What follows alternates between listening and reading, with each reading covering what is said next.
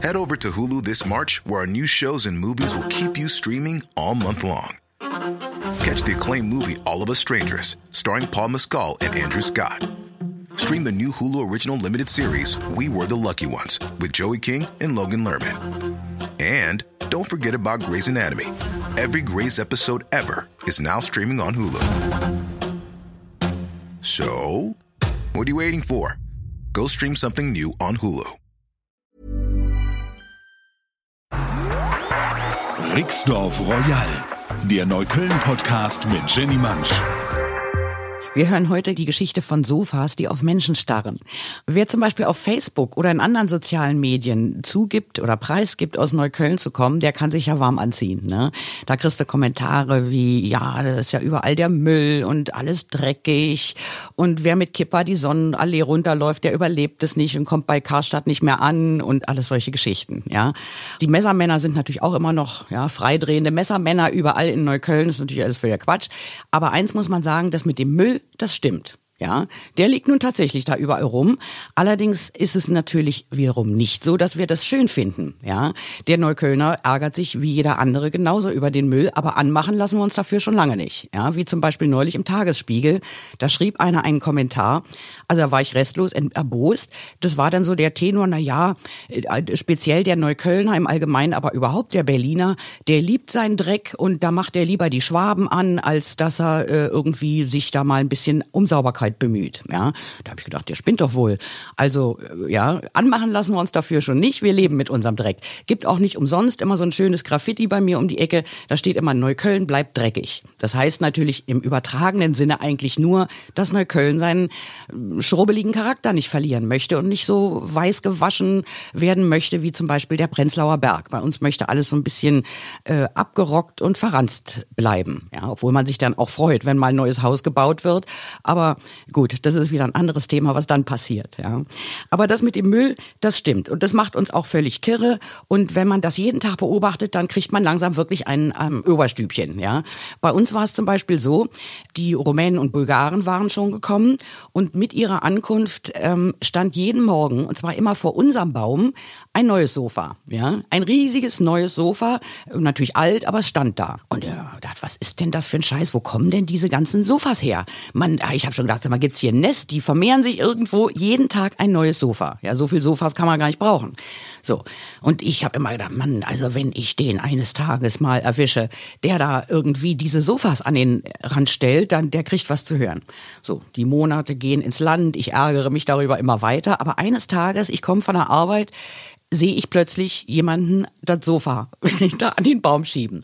Ich mitten auf der Straße stehen geblieben, Auto aus, rausgerannt, bin zu dem ganz empört hin und habe gesagt, hab noch versucht, ja, erstmal ausatmen, nicht so aggro, sondern schön freundlich. Habe gesagt, hör mal zu, Junge, stell doch das Sofa hier nicht hin. Was soll denn der Quatsch? Ruf die BSA an und dann kommen die sich den Scheißdreck abholen. Und jetzt stellst du das da in den Hof zurück.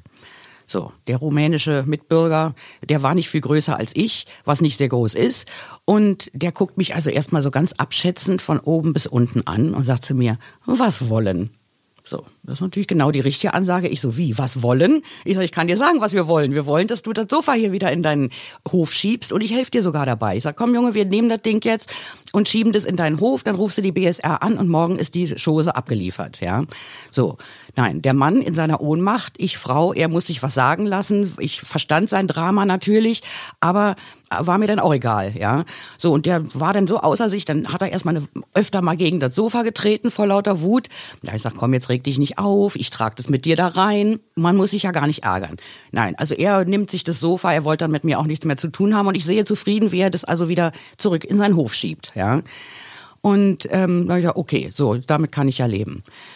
Nächsten Tag, ich denke mich laus der Affe. Komme ich raus, sehe ich, wie dieser Typ zusammen mit Hans aus dem Erdgeschoss, der wohnte in dem Nachbarhaus äh, ganz im Erdgeschoss, ähm, zusammen das Sofa schultert und rüber in den Park tragen möchte. Da haben sie sich überlegt, jetzt schleppen wir das einfach und stellen es in den Park, ja.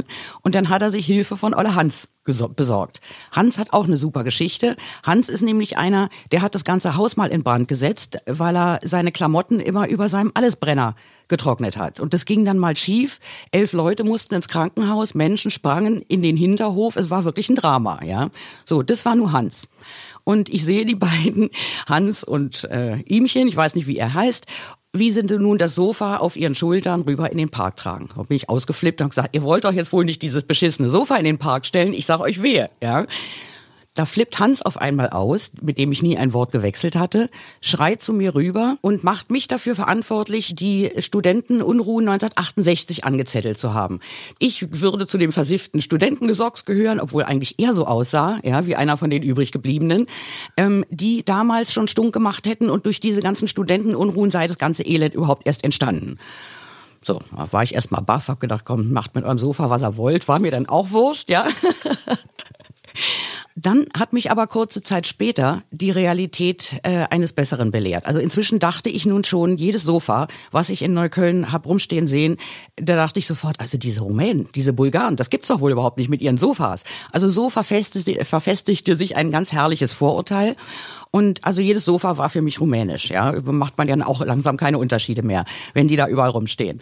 So, dann gehe ich aber eines Tages besser gesagt eines Nachts mit meinem Chihuahua Luzi die Nachtrunde. Ja. Blöderweise ohne Handy, was ich seitdem nicht mehr mache. Wir gehen also los und äh, Luzi schnüffelt sich da an der Ecke einen zusammen. Da sehe ich, wie ein Auto anhält.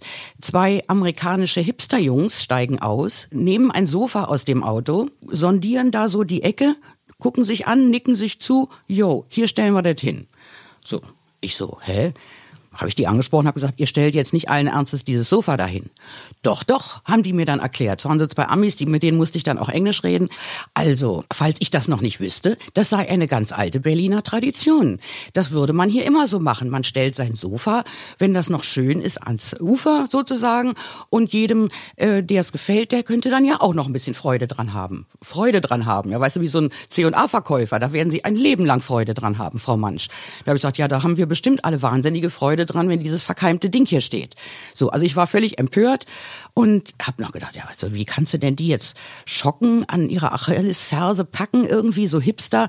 Das Schlimmste, was mir einfiel, um sie zu beleidigen, habe ich gesagt, also was ihr hier macht, ist völlig unsozial und äh, außerdem total uncool, ja. Und hätte ich jetzt hier mein Handy dabei, würde ich euch fotografieren und dann aber shamen und blamen auf Facebook, ja. Da hätte da kein fröhliches Leben mehr. So, die haben das also völlig nein und sie waren also der Meinung, genau wie das Wegebier, handele es sich um eine alte Berliner Tradition. Und da habe ich gesagt, sag mal, mansplaint ihr mir hier mein Kiez? Ihr kommt hierher und erklärt mir meinen scheiß Kiez? Das gibt's doch wohl überhaupt nicht, ja. Also äh, ich war wutschnaubend und habe mich dann auch zu Hause noch mehrere Minuten aufgeregt, weil man natürlich machtlos da steht steht. Aber seitdem musste ich also umdenken. Seitdem sind die Sofas für mich nicht mehr rumänisch, sondern angloamerikanisch, ja, und verbunden mit Hipstern, die denken, das handelt sich um eine Berliner Tradition. Ich weiß nicht, was die für einen Reiseführer in der Tasche haben, die beiden. Rixdorf Royal, der Neukölln-Podcast mit Jenny Manch. Und auch nächste Woche gibt's eine neue Folge. Weißt du schon, was du uns erzählen wirst? Lasst euch überraschen. Wunderbar. Ansonsten besucht unsere Website podcast-1.de und da findet ihr auch den Link zu Jennys Facebook-Seite. Tschüss. Tschüss. Rixdorf Royal, eine Produktion der Podcast 1 GmbH.